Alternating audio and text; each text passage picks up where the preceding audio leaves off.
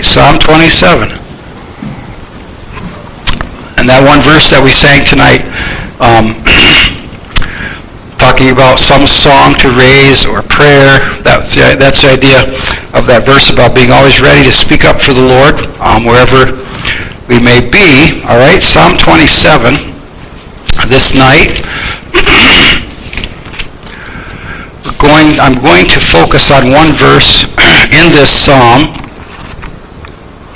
a few other verses, and but I'd like to read the whole thing. So if you'll follow along, um, I'd like to read the whole psalm, all 14 verses, just to kind of get a little bit of the impact of the whole psalm. A great, great, another one of the absolutely um, precious psalms. After I read this psalm and after I, we have word of prayer, I just want to share a, a, a story. Um, that really made this psalm really spe- special to me. It was how actually what it, it, was what it meant to another person. Um, and so anyway, let's. The Lord is my light and my salvation. Whom shall I fear? The Lord is the strength of my life. Of whom shall I be afraid? When the wicked, even mine enemies and my foes, came upon me to eat up my flesh, they stumbled and fell. Though an host should encamp against me, my heart shall not fear. Though war should rise against me, in this will I be confident. One thing have I desired of the Lord, that will I seek after, that, he, that I may dwell in the house of the Lord all the days of my life, to behold the beauty of the Lord and to inquire in his temple. And let's stop for a second. What, that, that, what a tremendous desire, the heart of David. I just want to be in the Lord's house all my life as long as I live, all the days. Obviously, he's talking about down here, that house, all right? For in the time of trouble, he shall hide me in his pavilion. In the secret of his tabernacle shall he hide me. He shall set me up upon a rock. And now shall mine head be lifted up above mine enemies round about me. Therefore will I offer in his tabernacle sacrifices of joy. I will sing, yea, I will sing praises unto the Lord. Hear, O Lord, when I cry with my voice. Have mercy also upon me, and answer me. When thou saidst, Seek ye my face, my heart said unto thee, Thy face, Lord, will I seek. Hide not thy face far from me. Put not away, put not thy servant away in anger. Thou hast been my help. Leave me not, neither forsake me, O God of my salvation. When my father and my mother forsake me, then the Lord will take me up. Teach me thy way, O Lord, and lead me in a plain path because of mine enemies. Deliver me not over unto the will of mine enemies, for false witnesses are risen up against me, and such as breathe out cruelty. I had fainted, unless I had believed to see the goodness of the Lord in the land of the living. Uh, just another thought, just for a second there. This does not, maybe not always happen this way, but notice David didn't see the goodness of the Lord until he believed, until he trusted all right, to see the goodness of the Lord in the land of the living. Probably one of those many situations, or one of those many situations when David was in a strait and in distress, and he trusted God for deliverance, and then God delivered him. Wait on the Lord, another classic verse. Wait on the Lord, be of good courage, and he shall strengthen thine heart. Wait, I say, on the Lord. All right, let's pray. Heavenly Father, we're thankful for this night, for this time that we can meet together. Thank you for just a gorgeous day. We ask your blessing now as we um, look into thy precious word. Father, our hearts are so important, and you desire to have our hearts. And so I pray tonight that for the, with the help, for the help of the Holy Spirit, to bring a message, to bring the word in a way that will be instructive and, and beneficial and profitable to everybody here tonight in person or anyone listening on the phone or even anyone who may listen in the future through sermon audio. And we're thankful that we're still getting the word out these, by, these, by these means. And so, Lord, guide us tonight. In Jesus' name we pray. Amen. Well, quite a few years ago, I met a Christian man. His name was Joe. And I think it was at some kind of a conference down in the Lansdale area, Philadelphia, somewhere. And then I got just in the, saw Joe over the years, and they lived up here for a while, and then they moved for out of a while, and then moved back for a while. Anyway, I got a phone call that Joe was in the in hospice down in Dunmore, and he had cancer, and he would he requested a visit. So I went to visit him in the hospital, and um, he, in the process of our talking together, and I asked him, how you doing? He said, I'm doing okay. He said, I, when I was 55 years old, I got diagnosed with cancer. He said, I asked God for 15 years. He said, no, I wish I would have asked him for more because I'm 70. 15 years had gone by, and he said, I also asked God to help me to be a testimony through all this and that I would not have any pain. And he said, the Lord has answered my prayer. I have no pain. The doctor came in and said, Joe, it's time for your pain medicine. He said, doctor, I don't have any pain. He said, you got to have pain. Everybody with cancer has pain. He said, I don't have pain. I prayed for the Lord not, not to let me have pain. As a testimony to him, he said, I have no pain. So he said, okay, you don't have to have it. I'm not going to force you. So anyway, in the course, again, as we talked, he said, would you read, read uh, Psalm 27? I said, sure. And so I read the psalm to him. We prayed together. And every time I look at Psalm 27, now I think about Joe. And he got he got released. He got well, he got uh, sent home. And I went to see him in his home, and he was sitting up, and he, we talked. And I, I believe the last time I saw him was just a few hours before he died. He was still conscious. He was still talking. He was still thanking the Lord. And guess what? He still had no pain. Um, now that's not always going to happen, but you know what? He asked, and God answered, all right? And so the first couple, the, the first verse was really the one that, that uh, Joe really loved. And, and so anyway, we went over that scripture. And those, that's precious. That's the practicality of God's Word, all right? And, and the reason why that was able to be done in God's in Joe's life by the Lord is because of what verse 8 says. And that's our theme text for tonight. When thou saidst, Seek ye my face, my heart said unto thee, Thy face, Lord, will I seek. And we're going to talk about that. Um, just by way of introduction, by way of an illustration, again, if you don't mind. Um, when I was a boy growing up, I used to watch cartoons on TV, and uh, like Felix the Cat, Tom and Jerry, different ones like that. Mighty Mouse. But anyway, in the it, sometimes in those commercial or yeah commercial cartoons, the one of the characters would, would have a decision to make. All right, am I going to do the right thing or am I going to do the wrong thing? And I'm sure you've seen those. And there'd be on his probably his left shoulder there'd be like a little devil whispering in this ear, and on the other side there'd be a little angel whispering in this ear. And don't, don't do right, do right, do wrong, do wrong, whatever. And so, of course, whichever one he listened to um, would, would direct him. Of course, that's all make-believe. But, however, based on the Word of God, um, we could say that every Christian has two hearts, which are diametrically opposed to each other. We've covered this a little bit in our study, but one is the old nature, or the flesh, that always wants us to do wrong, and the other is the new nature, the spirit, that wants us to do right. And so we have, and in the Word of God, it'll just say heart. Um, and so we have to determine by the text and the context um, what is, whether it's talking about our good heart or our bad heart. For example, the heart is deceitful above all things, desperately wicked. That's not talking about our new nature. That's talking about the old nature. So tonight what I want to do by God's grace, I want to just focus for a few moments on our the good heart, the new heart.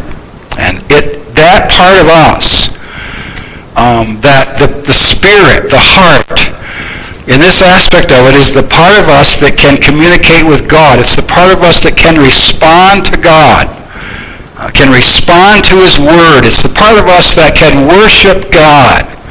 That's our spirit, our God consciousness. And that's what David is talking about tonight. That's what he's writing about. And that was the experience of his life and his heart this particular occasion, probably more than one occasion. Um, you know, when God appeared to Israel. Remember, Bruce was going over that some more this morning in Sunday school. Uh, there's different scriptures, and I, the one I wanted, the one at the end, we were talking about scripture at the end of the message, and, or at the end of the lesson, and there was one time in, in Deuteronomy where God said, "Oh, that that my people had a heart to obey." See, so, and that's what that's what we're talking about here. God wanted their hearts and God wants our hearts, right? And so we sang, give me a faithful heart likeness to thee. All right? And so, we're going to talk about that. Two things, really. Um, number one, a responsive heart, and number two, an obedient heart. And of course, there's different ways that we could take this. We're just going to take a look at some the scripture here, uh, a couple places, starting off here in Psalm 27. And so, first of all, as you look at this, a responsive heart, we we are going to see, first of all, that there was a reception David received a message from God. He received a word from God. Notice in Psalm 27:8, when thou saidst, seek ye my face. And so, under this reception, I want us to think about something. I, mean, we know this, we know this, we know this, but there, there is a communication. When thou saidst, um, this reminds us and assures us that God does communicate with his people. Now, in, in this day and age, there's a lot of confusion. There's a lot of different ideas and opinions about how God speaks. Right? And I've written down four things here in this message how God speaks to us, how God communicates with us. And I really, I, I really believe, according to scriptures, that we need to limit God's communication to these four things. When people go beyond these four things, they're getting into trouble. All right? And that's why people are seeing all kinds of weird things. All right? In fact, I just talked the other day to a person who, uh, there's a church around here somewhere, again, that's claiming that Mary is appearing. And she's bringing messages course, I guess it's not a Baptist church, by the way, where she's doing this. And so, anyway, that, so there's those things. Um, anyway, so first of all, number one, uh, God speaks, God communicates through his creation. All right, we know that. Psalm 19, Romans 1, among other places, tell us that Psalm 19.1, the heavens declare the glory of God.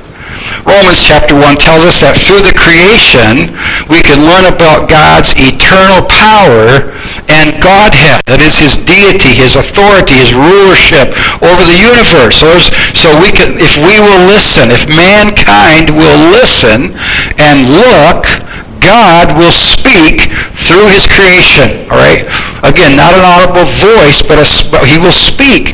And it's interesting to me that, that Psalms 19 goes on to say, Day unto day uttereth speech. In other words, creation talks about, about God. It shows his power and his creative ability and God's love of beauty and color and all those kinds of things. And then, of course, Romans 1 takes a little bit farther the things that we can learn about God by creation. Why do you think there's so much emphasis on evolution?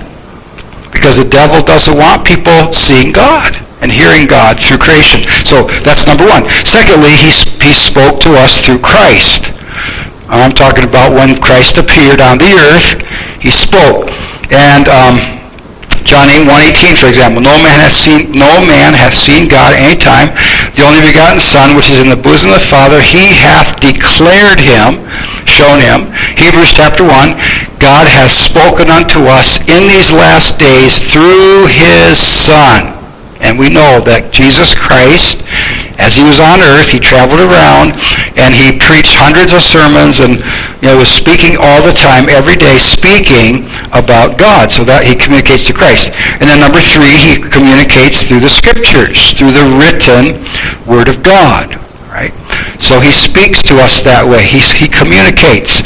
Um, and he does it in basically two ways through the scriptures. He speaks to us in our personal study of God's Word. Right?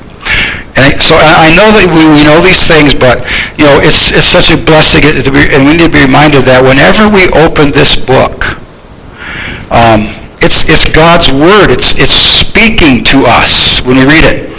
In fact, my Bible right here I have Psalm 27, 28, 29, and 30 on this particular, these two pages. And at the top of my page it says, the voice of the Lord, because that's what Psalm 29 is all about. All right? But God speaks through his word. So through our personal study, and then through we, when we hear somebody else teach or proclaim the Word. We need to take that as God speaking through His Word when the truth is given. And, by, and you know that's God has ordained preaching is one of the ways, preaching and teaching, to get His Word into our hearts, into our minds. And so we need to remember that. And then, of course, that means out there, too. Whenever somebody opens the Word to witness somebody or encourage a Christian, whatever, that's, that's God speaking through His Word. And then, fourthly, uh, God also will speak to us sometimes through circumstances um, by opening and closing doors. Now, here's where the problem, one of the problems can come in, even though this is legitimate those so-called leadings of God circumstantially has to have to agree with the written word. I heard a few years ago again I talked to somebody and he said to me, Christian man, I have no doubt that he was saved. He said to me, God is leading me out of the church. And I said, well, you mean the church you're going to? He said, wasn't ours. He said, no, the church. I said, what do you mean? He said, God's just leading me that, that I don't need to go to church anymore, um, all that kind of stuff. And, and so he, and he told me about circumstances and opportunities. Oh, brother, you know, that's contrary to Scripture. Um, it really is. It's contrary to God. So it can't be God's leading. Another person years ago said to me, well, God really gave me this wonderful opportunity. And the only thing that's not so great about is I won't be able to go to church. I said, sir, that can't be God's will. It can't be. But, but the circumstances lined up. Yeah, so did the ship going to Tarshish when Jonah wanted to run away from God. Boy, the circumstances were right there. But it was contrary to the Word of God. So, but God does speak to his people. Now, here is the second part, the, now the communication, David said, when thou saidst, David said, God, you spoke to me. And here was God's counsel. Here was God's communication. Very simple. Seek ye my face. That's what God said to David. This tells us that God is inviting us to commune with him and to seek his favor, his direction, and blessing. Face. When the Bible speaks of God's face in this way, it's the idea of wanting him to look upon us. Um, there are times when the Bible says God will turn away his face. He won't approve of the wicked, the heathen, and so on. But um, seek ye my face, the Lord said.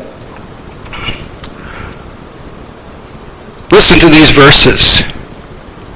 Isaiah 45:19 says, I have not spoken in secret in a dark place of the earth. In other words, some obscure place where nobody's going to hear.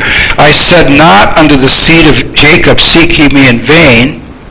I, the Lord, speak righteousness. I declare things that are right. And in this day and age, people don't want to hear what God, the Bible says. Jeremiah 29:13 says this, And ye shall seek me, and find me, when ye shall search for me with all your heart. In other words, undivided attention and our whole being. Matthew 6:33, But seek ye first the kingdom of God and his righteousness, and all these things shall be added unto you. Matthew 7:7, Ask and it shall be given you. Seek and ye shall find. Knock, and it shall be opened unto you. And each one of those three verbs, those action words, ask, seek, knock, are not referring to a one-time asking. It's the idea of continual, continuing, if that's the need. Sometimes we ask and God does it. Sometimes we pray for something and God answers right away. Of course, but even here, but God is not emphasizing necessarily asking for something, but just seeking God's face, seeking an audience with the king, so to speak, fellowship, communion, and, and then, yes, all the other things, direction and help and strength. So the reception is the message from God. The response is what David's, his reply, notice Psalm 27, 8, My heart said unto thee, Thy face, Lord, will I seek. So there is, first of all, there is an inward response. My heart said unto thee, my inner man, my inner being. And so words are important, but the heart is more important. And, and, and as the Lord, we think about, as, as the Lord Jesus Christ walked upon the earth, the hundreds of people that made instant, quick, quick decisions, you know, they received him gladly, but until, until the first trial came, or the first trouble, or the first opposition, then they left. I was just reading in, in, well, in preparation for this morning's message um, in John chapter 6, how Jesus was teaching the people. And he, he, I mean, you need to eat my flesh and drink my blood. And they said, what? And they didn't understand that. And he said, the words I speak unto you, they are spirit and they are life. And then he said for the second time in John chapter 6, no, no man can come to me except the Father draw him. And they said, oh, that's hard. We can't take that. And it said from that, from that moment on, many of the disciples walked away or left and no longer walked with Jesus. All right? Because it wasn't there in their heart. Not in their heart. And so, so it's an inward response. My heart said unto thee. Mary said, my, my spirit hath rejoiced, my heart, my soul. Um, that was from her heart, inward. And then also there's an, an, an intentional response. Thy face, Lord, will I seek, and that's a determination. I will do it. Um, there was a song, and that stupid song goes through my head once in a while. I heard it years and years ago, and it was not a biblical song, but it was a popular song back in the early 70s, and it was, um, every time I feel the Spirit moving in my heart, I will pray. Time I feel the Spirit, you know, it was one of those first rocky, you know, types of songs. Well, now David didn't say, I'm going to wait till the, I feel the Spirit. No, he said, I'm going to just, I'm going to seek God. I'm going to seek God. You know, there's a principle in the Bible, in season, out of season. And uh, not just when it seems right or we feel like it or, you know, the time's are right and all that. No, all the time. David says, uh, "My Thy face, Lord, will I seek." All right, now. Again, it's not it's not difficult. It's not complicated. And again, as I see the scriptures, and the, I only, I see two only two ways that we seek God. Really, very simple. We, this is done through searching God's word can't, cannot seek God apart from his word. We really can't. I mean, if we want to find, God's not going to write it in the sky. You know, God's not going to leave a note in our mailbox, even though there's a book written that's shaped, that's taken the world by storm a few years ago. You ever hear of a crazy a book called The Shack? It's a book. It's a movie. Um, I know a few years ago the church, the Methodist churches were just going gaga over this book and movie. Where this guy goes, he's, he lost his daughter. She was kidnapped. She was murdered. Horrible, horrible. So he goes to the mailbox. In the midst of all this, he finds a letter in his mailbox, a letter from God. And the letter says, go to the shack place where his daughter was kidnapped. And so he goes to the shack, and there's God. God is a 300-pound overweight black woman in the shack with headphones. So the man says, what should I call you? and she goes, call me father. What are you listening to? I'm listening to rap. I'm listening to heavy metal. What? I didn't think God would listen to that kind of music. Oh, yes, I made all music. This is how this book goes. Um, God the Son is an Oriental man. And God the Holy Spirit is a cowboy with a flannel shirt, jeans, and boots. And this book says this can do for the world today what Pilgrim's Progress did in Bunyan's day. I thought, you got to be kidding me. That's, that's just one example of the garbage that's out there. Anyway, so, but that's not God, that's, God's not going to put a letter in your mailbox. Well, maybe he will if somebody buys a brand new Bible and sticks it in your mailbox. That's a letter from God. But you know what I mean? And God's not going to appear as a woman or a man. but the world is going crazy over these things. And you talk about it, and thousands will come. You know. But anyway, so he speaks, or we seek him through the Word. And Jesus said to the, to the people, the, day, the Jews of his day, the ones that were opposing him, he said, he said, search the scriptures. Search the scriptures. For in them ye think ye have eternal life. Because the Jews didn't have eternal life. They thought they did because they thought they kept the law. And Jesus said, search the scriptures, for in them ye think ye have eternal life. And they are they which testify of me, he said, of Christ. And that's what the Word of God will always direct a person, will direct them to Christ. All right? An example of searching the Scriptures is Acts 17, where it talks about the people of Berea. These were more noble than those in Thessalonica, in that they received the Word with all readiness of mind, and searched the Scriptures daily whether those things were so. Therefore, many of them believed also of honorable women which are Greeks and of men, not a few.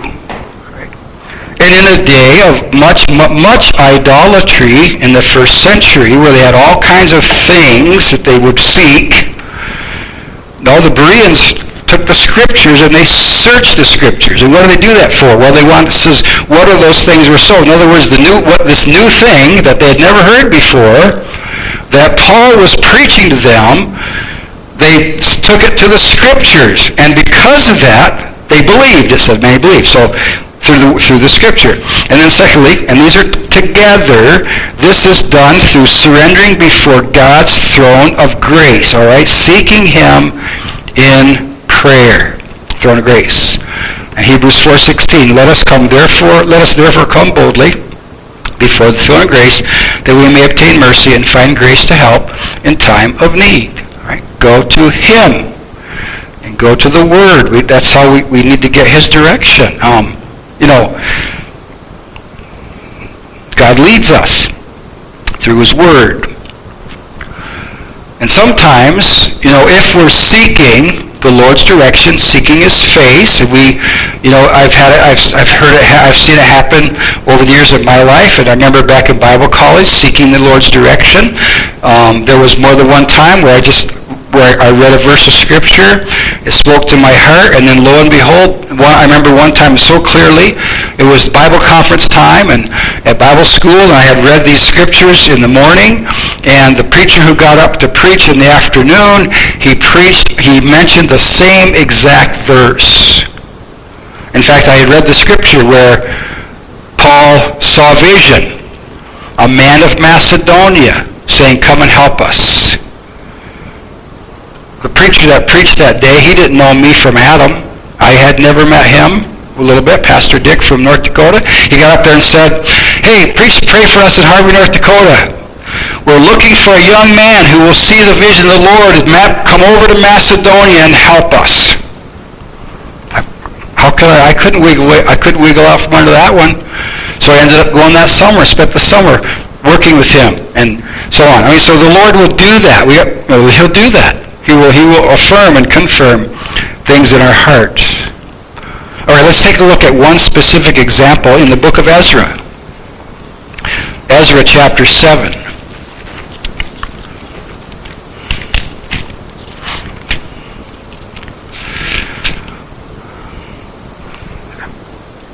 Ezra chapter 7. This is really one of the neat chapters of the Bible and how God worked in the hearts of that Artaxerxes pagan king. Um, chapter 7 and verse 6. This Ezra went up from Babylon. He was one of the captives, and he got, got to return. And he was a ready scribe in the law of Moses, which the Lord God of Israel had given. All right? About 900 years after God gave the law to Moses, here's Ezra. And he writes about this law that God of Israel had given. And it was being kind of, there was kind of, there was a revival of interest in the law after all these years. And the king granted to granted him all his request according to the hand of the Lord his God upon him. Notice it says that one thing about Ezra, he was a ready scribe. And so he'd been seeking the Lord already.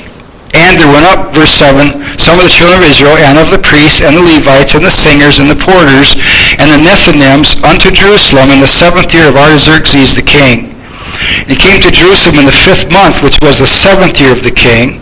For upon the first day of the first month began he to go up, to, go up from Babylon. And on the first day of the fifth month came he to Jerusalem, according to the good hand of his God upon him. Why did it take four months to get there? Verse 10 tells us why. For Ezra had prepared his heart to seek the law of the Lord and to do it and to teach in Israel statutes and judgments.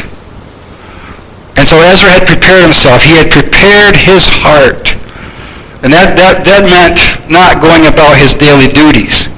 It meant that he gave serious time and, you know, to seeking God's word and his law and direction and, and, and then not only to, but he, see, he sought it so he might do it and teach it. Okay? And those of us who open the Word of God, we need to make sure that the Word of God speaks to us before it speaks to anybody else. If, it's, if the message is not in our heart, then then we need, you better get on your face and, and ask God to get it into your heart. I'm serious about that. Every message I ever preached in my whole life has always spoken to me before it spoke to anybody else. And that's very important, those of us who handle God's Word. All right? And so he's going to do it. And Then there's a copy of the letter. You know, Xerxes gave him this wonderful letter, give, just basically giving him a, a blank check and open, you know, whatever you want, whatever this man desires, you give it to him according to the good hand of God, right? So let's take a look at the second thing. Let's go to Romans 8, and Romans 6 rather. The first thing is a responsive heart. The second thing is an obedient heart. And we kind of see that, obviously, in Ezra. But we're going to see it also as Paul describes it of the Roman believers, the church in Rome not the Roman Catholic Church, the Baptist Church, the Bible-believing church in Rome, all right? They were definitely Baptistic. What do they have? I'm sure they probably didn't have the name Baptist, but they followed Baptist doctrine. Why? Because it's not Baptist doctrine, it's Bible doctrine when it's true to the Word. So, but in, in Romans chapter 6 and verse 17, tremendous, wonderful, marvelous chapter, but here Paul is thanking God.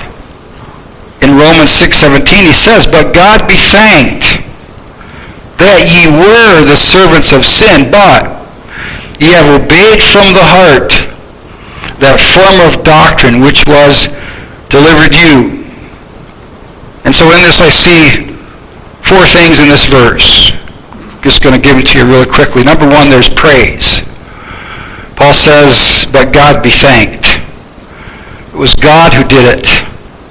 It was God who blessed the word. And um, as and Paul's desire was to get to Rome, and he finally did get there. So praise God. God be thanked. You know, but God be thanked because in, in, in contrast to what was going on before, in their lives, they had come to hear the gospel. They had believed it. They had trusted Christ. They were saved. And their lives were never the same right? So there's praise. And then number secondly, there's the past.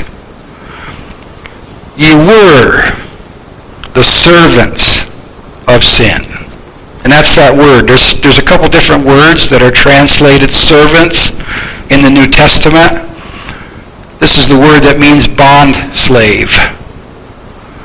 And I looked up that word a little bit just as a reminder to myself, and that's a word that talks about somebody who is absolutely owned by another person and they have no rights of their own. They have no will, they have no say in anything in their life. They just do what the master tells them to do. Now in this case, the master was sin.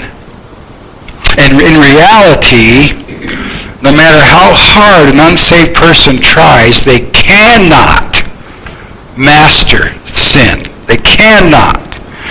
They might try. They might quit, give up cigarettes.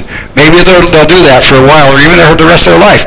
But that's, that, then there's something else. Something else, something else, something else, all right?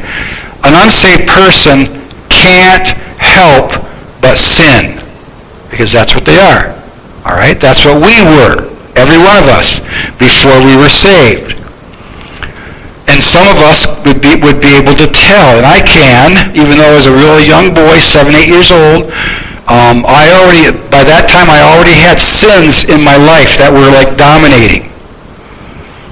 And that's what we were. He says, you were the servants of sin. That's awful. That's an awful place to be. If you, some of us were saved younger, some were saved older, but do you remember what that was like? To be, to be a slave to sin? Not good. The present. You have obeyed from the heart. Right? So they, they obeyed from the heart, and that's where that's where salvation begins, right? In the heart. Believe with thine heart that God hath raised him from the dead. And of course it says, confess with thy mouth and believe in thine heart but according to scriptures, you don't confess with your mouth truly until you believe in your heart.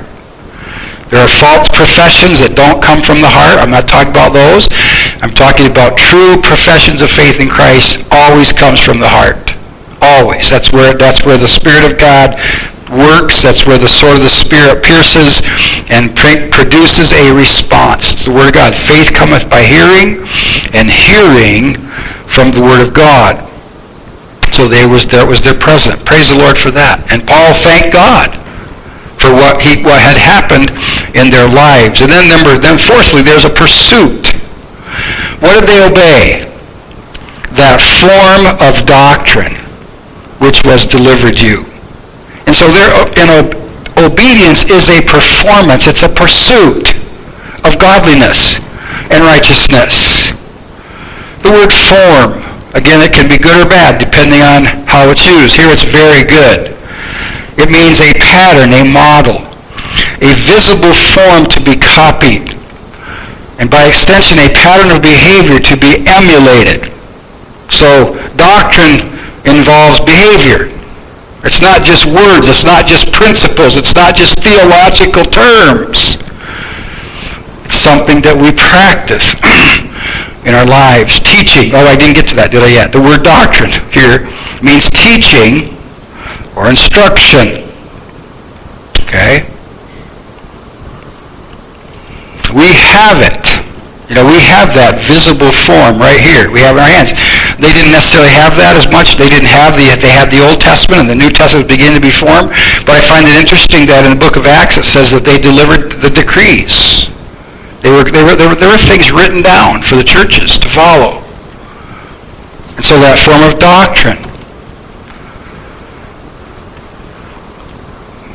Let me give you another verse.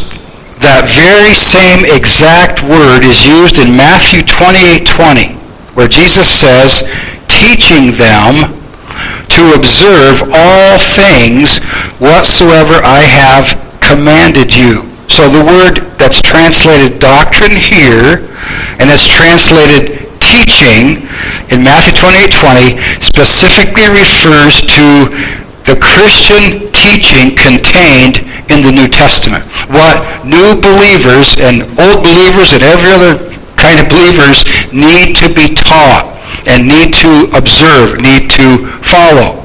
So it's Christian instruction after salvation, all right?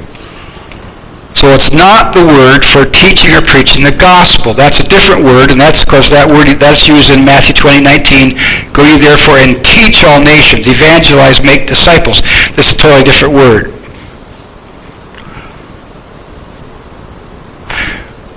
Notice it's the word, the form of doctrine which was delivered you.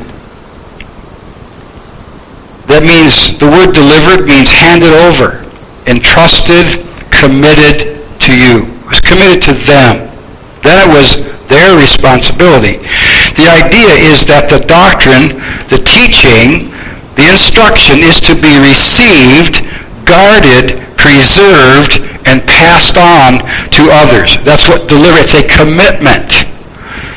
It's the same where Jude in, exhorted the Christians there to earnestly contend for the faith once delivered. And the idea there, once and for all. It's never going to change. It's going to be the same faith. It's going to be the same doctrine. It's going to be the same word. It's going to be the same instruction. That you're to keep that. Earnestly contend for that. I needed that. That was a great reminder at Sunday school of separation. That's very important. That we need to be separate from the, te- the false teaching and all that of the world. Very important.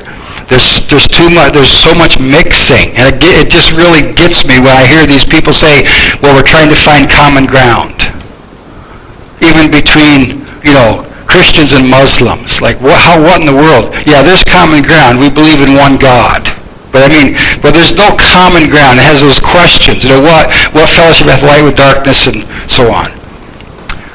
All right. And another usage of that term, let's take a look at 2 Timothy 2 2. 2 Timothy 2 2.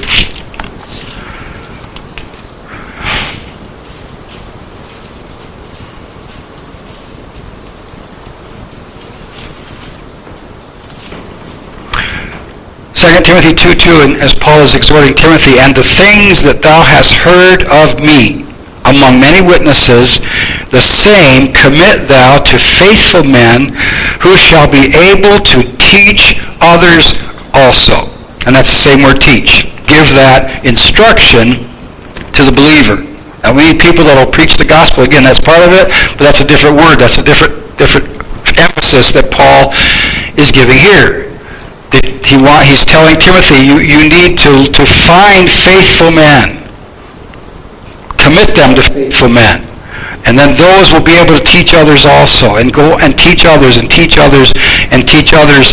And that's how the Word of God is to be transmitted from generation to generation. That's how it has been transmitted. People taught us. People taught them. People taught them. It came from them to them to them to us. Where does, what is it? Just stop with us?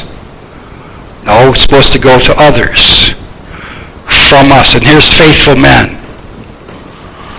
Um, and we need to pray for those and look for those that can take over. Um, so, same word, same word, teach.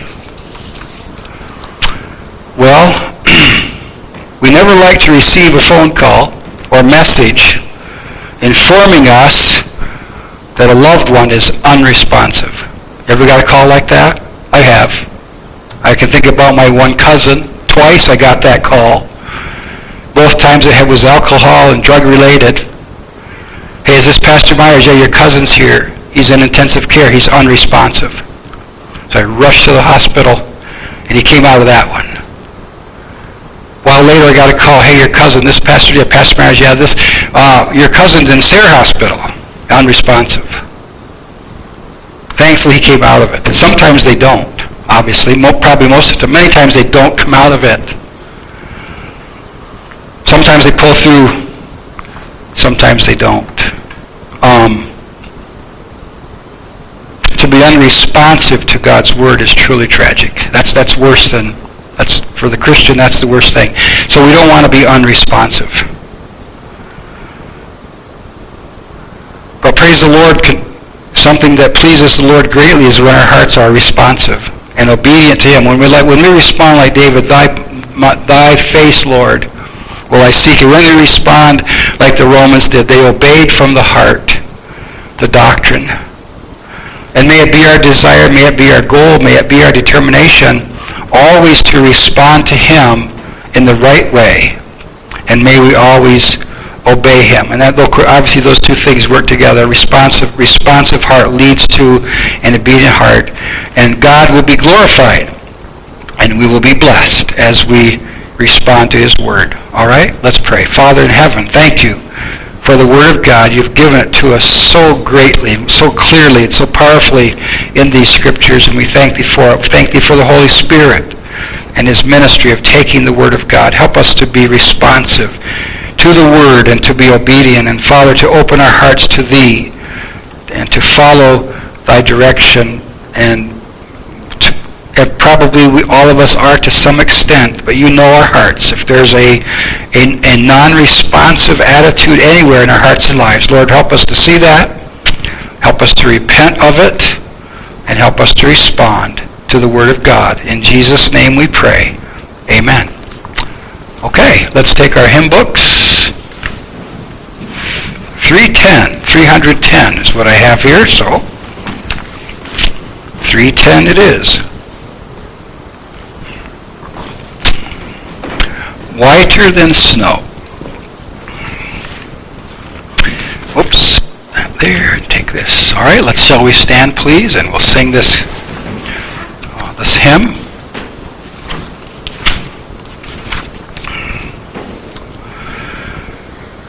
whiter than snow, and we could just say whiter and whiter and whiter. Our prayer, our, our plea should always be more responsive, more obedient, purer, holier. We just want to keep keep going, keep growing, keep learning. All right.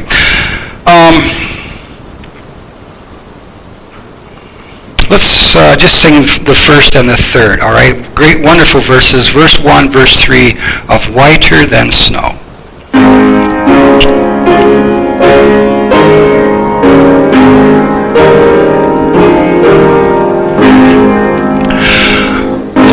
Jesus, I long to be perfectly whole. I want thee forever to live in my soul. Break down every idol, cast out every foe. Now wash me and I shall be whiter than snow. Whiter than snow, yes, whiter than snow.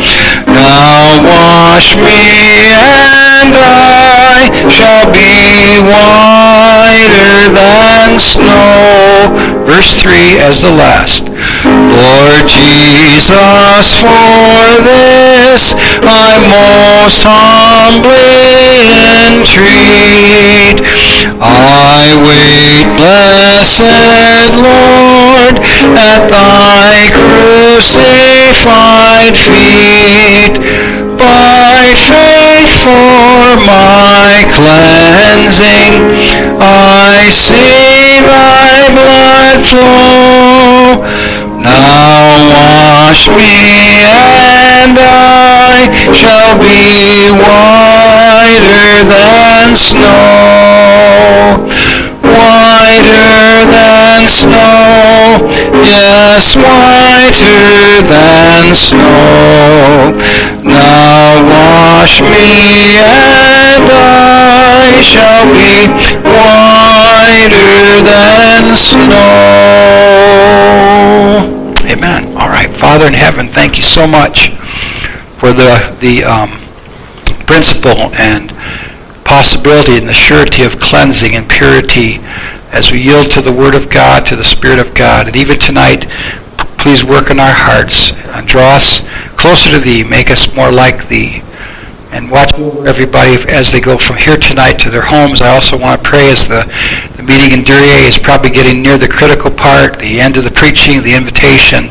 Uh, pray that for a working of the Spirit of God. And thank you, dear Lord, um, that we can pray for one another. And uh, Lord, I know that when, when, when we have meetings, there are many pastors praying for us. And, and and we share these requests and we our meetings and things and pray and just thank you for that, Lord. And so work powerfully um, even tonight. Watch over us. Again, we pray. Help us to be faithful to Thee. And we pray in Jesus' name.